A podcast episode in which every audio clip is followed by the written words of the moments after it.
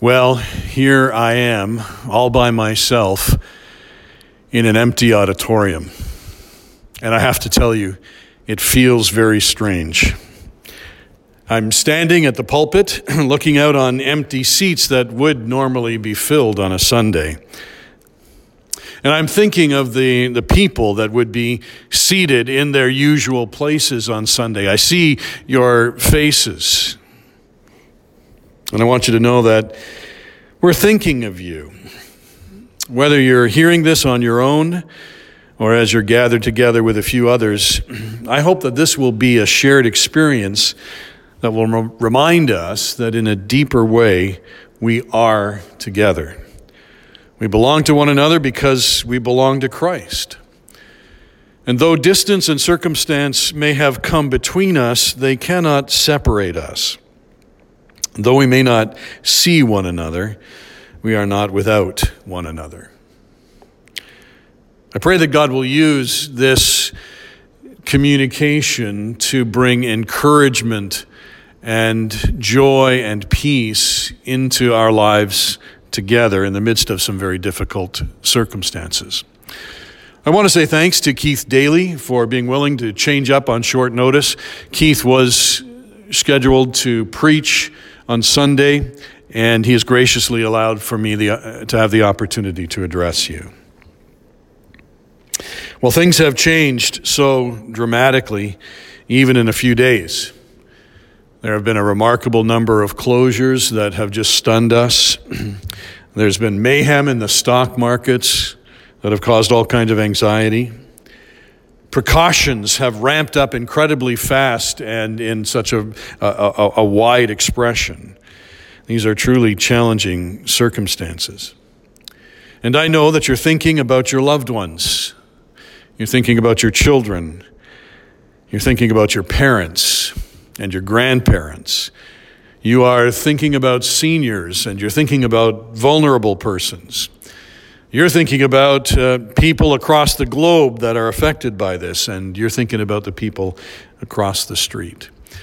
Let me remind you that we're thinking about one another, and uh, we carry one another in our hearts, and certainly our God carries us in His. I want to I want to pray and uh, ask God for his blessing as we have this different kind of time together and as we seek his, his grace in the midst of the wider circumstances. Father in heaven, thank you for your presence now and always. Thank you that you are the sovereign God who leads and rules and governs with wisdom and grace. Lord, we have so much in our hearts to give to you, so many concerns, so much that is unknown. We have so many questions. And Father, we just want to come before you in worship, ask that you would be exalted. And we pray that you would care for us. And that by the wonderful ministry of your Spirit, who is not limited by space, that we would know your comfort and peace and your direction. Bless, Lord, as we meditate upon your word, we pray. In the name of our King, Jesus. Amen. Well, I have no doubt that you're asking all kinds of questions, just like I am. Firstly, just what is going on? Trying to keep up with everything that is transpiring is, is almost exhausting. And then, why would God allow this to happen? Big question. And how could we uh, allow this to happen in our day and age? And we're asking, what are the lessons to be learned? Some of them would include the revelation of how vulnerable we are. We realize in a maybe a, a, a stronger sense that no one is immune, no one. And this seems to be the great equalizer in many ways. It reminds us of our mortality. We also have questions about how we, how we move forward in this. How do I pray in this context? Or how do I, how do I do the good work of relieving suffering in this context? How do I empower grace and goodness and love? Well, the scriptures have direction to give us. And I want to offer you a few simple thoughts. Um, I want to take you to some wonderful and familiar words of Jesus that I find just so helpful in these moments from Matthew 6 and verse 25, the next few verses. It would be helpful for you to have your Bible and just to uh, read through uh, along with me and uh, consider these things as the Spirit brings them to our hearts. Matthew 6:25 says, "Therefore I tell you, do not worry about your life, what you will eat or drink, or about your body, what you will wear. Is not the life more than food, and the body more than clothes?" Notice this. First, Jesus says, Don't worry. Don't worry. Jesus reminds us that life is greater than food. This is part of the more than principle that Jesus, uh, Jesus brings to us here. It's uh, life is greater than food, and the body is greater than its clothing. There's a, an emphasis here upon that which is greater, which God has supplied. I know that there are many who have been stunned by the by the closures. Uh, I need to let you know that there, life is uh, there's there's something greater than uh, basketball. There's something greater than NHL. There's something greater than professional sports. One of my sons was, uh, was so um, taken, so affected by the uh, announcement of the closure of uh, these uh, major sporting uh, events that he, uh, he had to breathe into a paper bag to prevent himself from hyperventilating. There are those that uh, need to be reminded that life is greater than supplies, whether it be how much toilet paper you have stocked up or whether you've purchased all of the Lysol wipes in the area and then try to resell. The point Jesus makes to us is a very profound one. Greater than all of the losses we might count are God's blessings. God has given us life, God has given us breath, God has given us one another.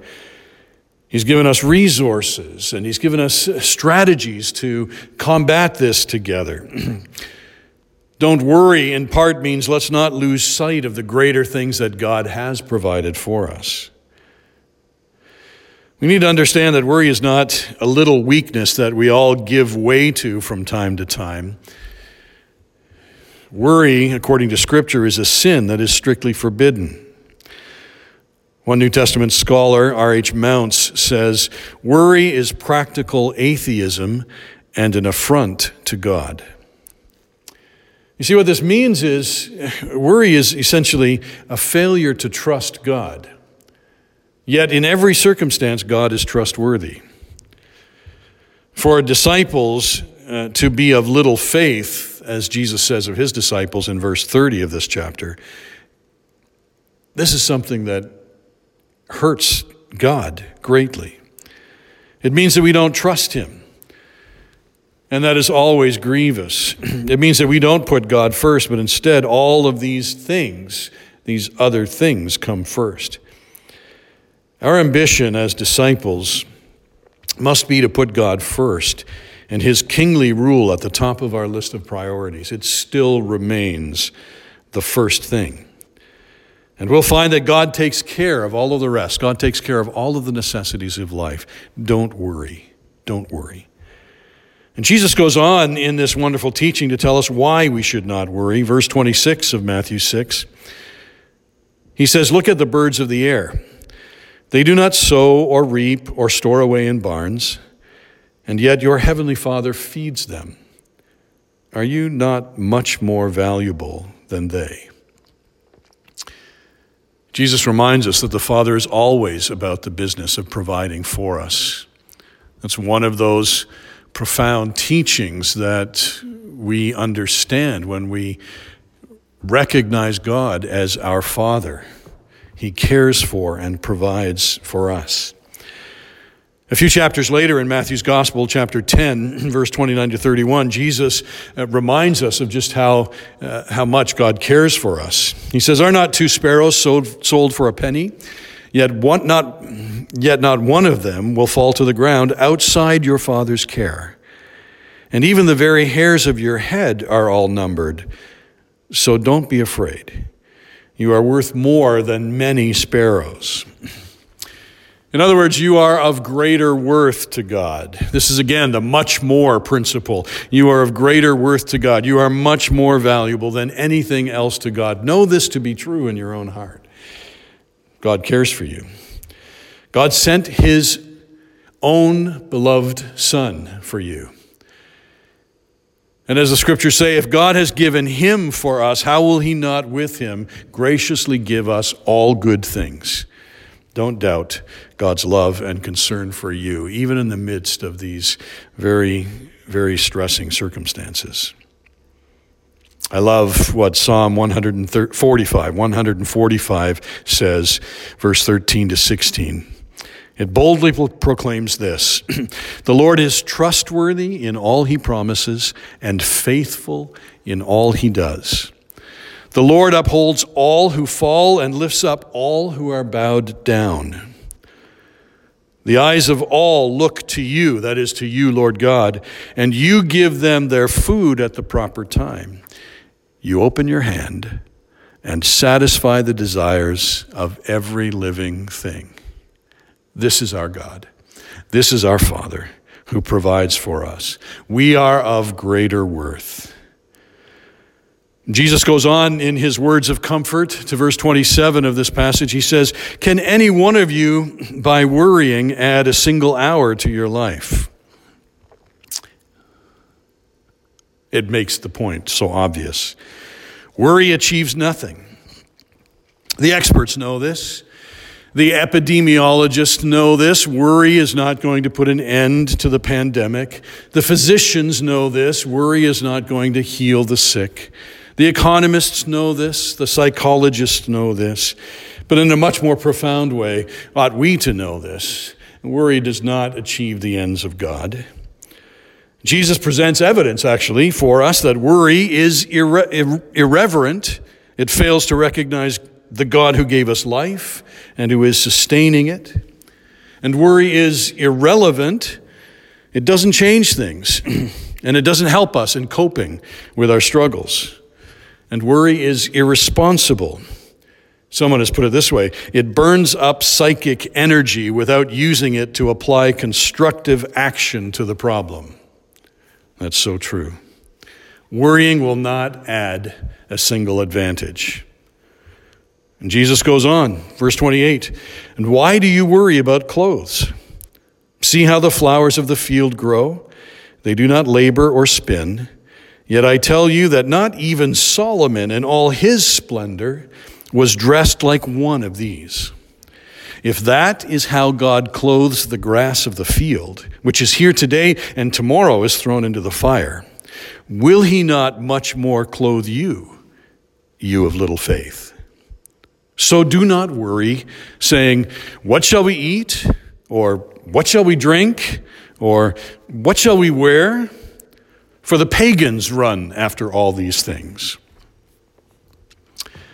What Jesus points out to us here in, in, in these words is that God is able to provide, and that God, God's ability to provide has been demonstrated abundantly. There is great evidence. God has provided for the birds, and God has provided for the flowers of the field, and God will provide for us. Matthew 6:32 says this, "Your heavenly Father knows that you need them." I mean, this is the observation that our Father has made us. He knows us intimately, better than we know ourselves. He knows what we need and He is so willing to provide.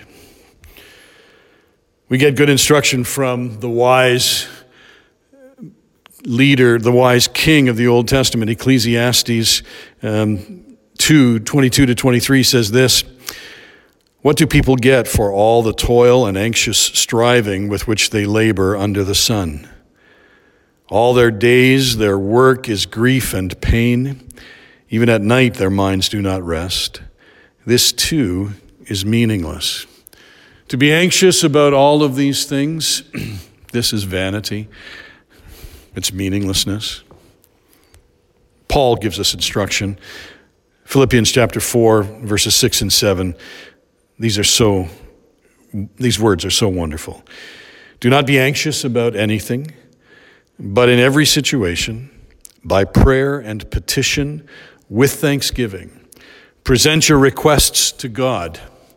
And the God of peace, the God who transcends all understanding, will guard your hearts and your minds in Christ Jesus.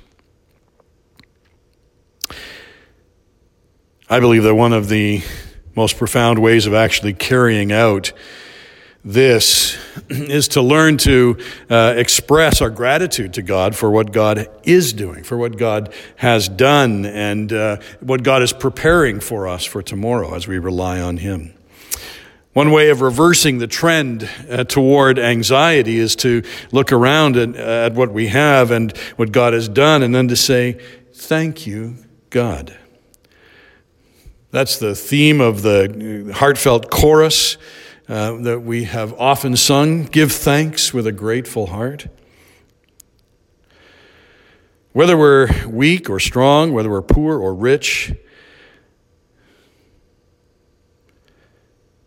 we recognize that God has done great things for us. He's our master and He's our provider.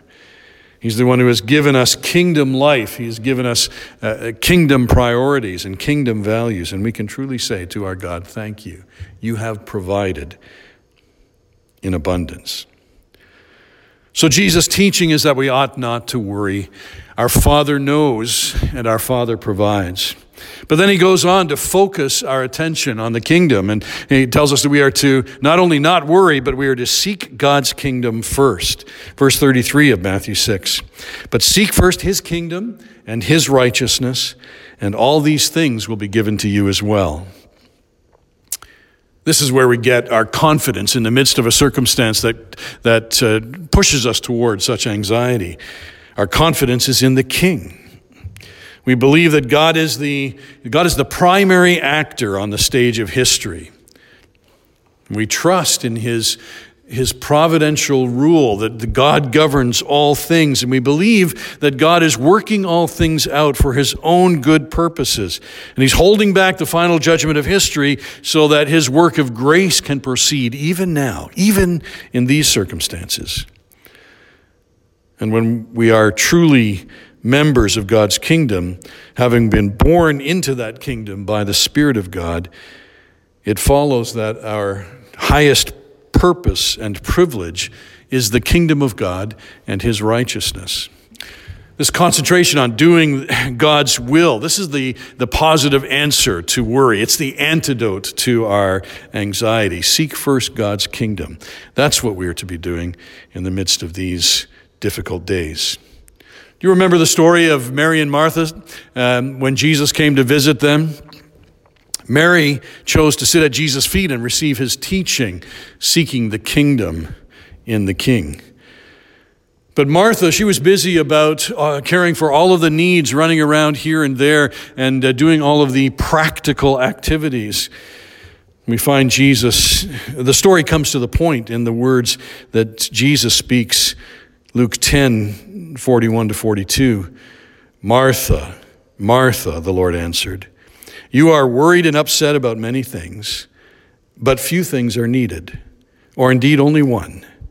Mary has chosen what is better, and it will not be taken away from her. What is Jesus telling us? That the kingdom, seeking the kingdom, this is our one priority. And we're to seek the kingdom even in the midst of these difficult circumstances. Psalm 37 4 says, Take delight in the Lord, and he will give you the desires of your heart. Seek first the kingdom of God and his righteousness, and all these things will be added unto you. Even in this moment, our first obligation is to seek God's kingdom. What does it mean for us in, in the midst of this separation, in the midst of uh, these fears? in, in, the midst of the uncertainties to seek God's kingdom. We, we need to uh, apply our creative uh, energies to come to understand this, but we are to seek God's kingdom and God's righteousness. What does it mean to seek God's righteousness? Well, certainly God's righteousness in our hearts. Paul reminds us in Romans 3 uh, 22 that there is a righteousness that comes by faith through Jesus Christ to all who believe. And this means that there is no distinction between Jew and Gentile. All of us, all of us have sinned and fall short of the glory of God, but we are justified freely by His grace through the redemption that comes by Christ Jesus. There's a righteousness that comes by faith, and we must again apply our hearts to that righteousness, righteousness of Christ in our hearts through grace. But then there's this also, the God's righteous ways. God's righteous ways in our circumstances and in our context. God desires that His righteous rule would be exercised through us. Here's the opportunity before us in these days. Romans 14, 17 says, The kingdom of God is not a matter of eating and drinking, but of righteousness, peace, and joy in the Holy Spirit. It means that uh, we're to strive to practice the justice and peace and joy of the kingdom right in the midst of what we're experiencing. It means for us that we are to diligently comply with the expert advice we're given to keep everyone as safe and as healthy as possible. It means that we are to care for the needy, we are to encourage one another, we're to look after one another physically, socially, emotionally, spiritually.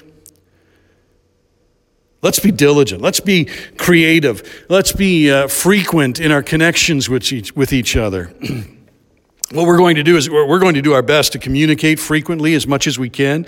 We're going to find ways to strengthen our connectedness, even in the midst of these challenges. Jesus says, Seek first the kingdom of God and his righteousness.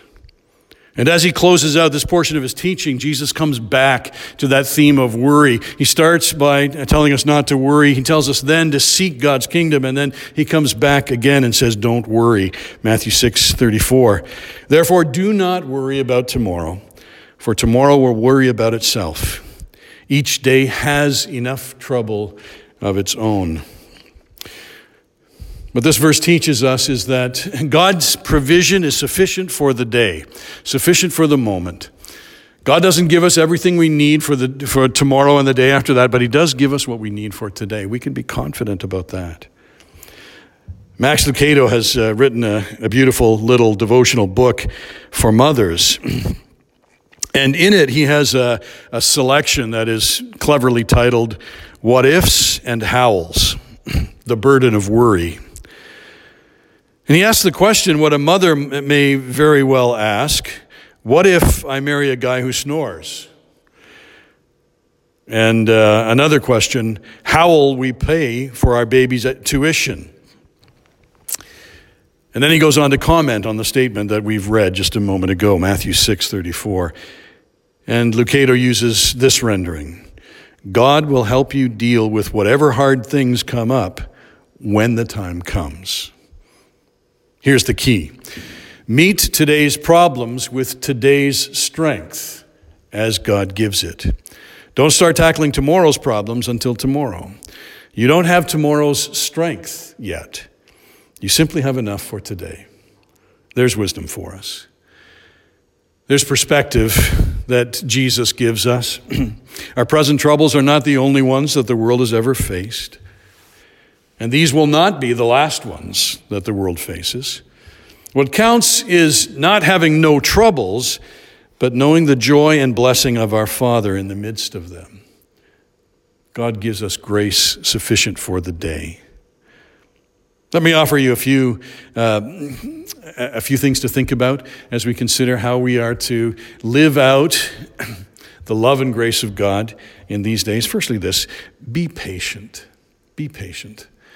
These are extraordinary times, but we will get through this. There is the other side to this. I would say this as well be prudent, act wisely Do heed the warnings that are given. Don't take them lightly. Follow the guidance that has been given. Be prayerful. we need the blessing and provision of the Lord. We need uh, to seek that for one another. Let's be prayerful for one another. Be proactive. Find creative ways to live fully as followers of Christ in the midst of these circumstances. I want to encourage you to make use of the opportunity to join together in small groups, as, as is fitting. Uh, we can make use of phone calls. We can make use of the technological advances we have, Facebook or WhatsApp or whatever, or other social media. We're going to try to communicate from our church office through email and our InfoLink connection, through our web page and through our Facebook page. There are lots of opportunities for us to be proactive and uh, find ways to meet and uh, share together and be together and uh, build our connectedness even while we don't meet as a large congregation. And finally, let me say this be at peace. Be at peace. The Lord Almighty is with us. For every believer, there should be a quiet glow, a radiance about us that comes from acknowledging the rule of God in our lives and from seeking to act righteously and by that to stay in a right relationship with God. And when those things are in place, a Christian life stands out uh, like a beacon of light in surrounding gloom. There is uh, a story in the life of the 14th century German mystic Johann Tauler. It's really a remarkable story that uh, shows something of the attitude Jesus was looking for in his disciples, even as they faced challenging times. Here's, it, here's the way it goes. One day, Tauler met a beggar. He had just so little. But Tauler said, God give you a good day, my friend. And the beggar answered, I thank God I never had a bad one. Then Tauler said, God give you a happy life, my friend. I thank God, said the beggar, that I am never unhappy.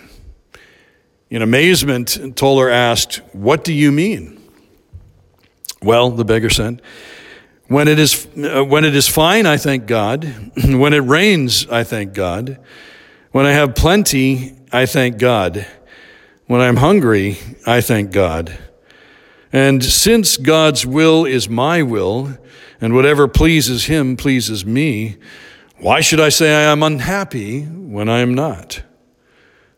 Tauler looked at the man in astonishment, and he asked, Who are you? And the beggar said, I am a king. Tauler asked, Where then is your kingdom? And the beggar replied quietly, In my heart. It's a wonderful gift that God has given us His peace, His rule, His presence in our hearts. so we are to rejoice and know the, the peace and strength of the kingdom. David's psalm says it well Psalm 46, 10 and 11. The Lord says, Be still and know that I am God. I will be exalted among the nations, I will be exalted in the earth. The Lord Almighty is with us, the God of Jacob is our fortress. God bless you as you move forward together in these very different days. And may He give you peace, may He give you strength, may His blessing be abundant and evident every step of your way. Let me pray for us together. Gracious God, how, how wonderful and encouraging is your word. How much we need to have it in our hearts. Lord, share your strength with us. Lift us up. Give us hearts that reflect yours. Teach us to uh, use our minds, our creativity, our, our ability to think through and work through and strategize and uh, find ways uh, to, to do your will. Help us, Lord God. Help us to care for one another. Help us, even in these, in the different mode of connection in these days, to find extraordinary ways of demonstrating the love of Christ and the power of God in it. For the glory of Jesus, our Savior, and God our Father, we pray. Amen.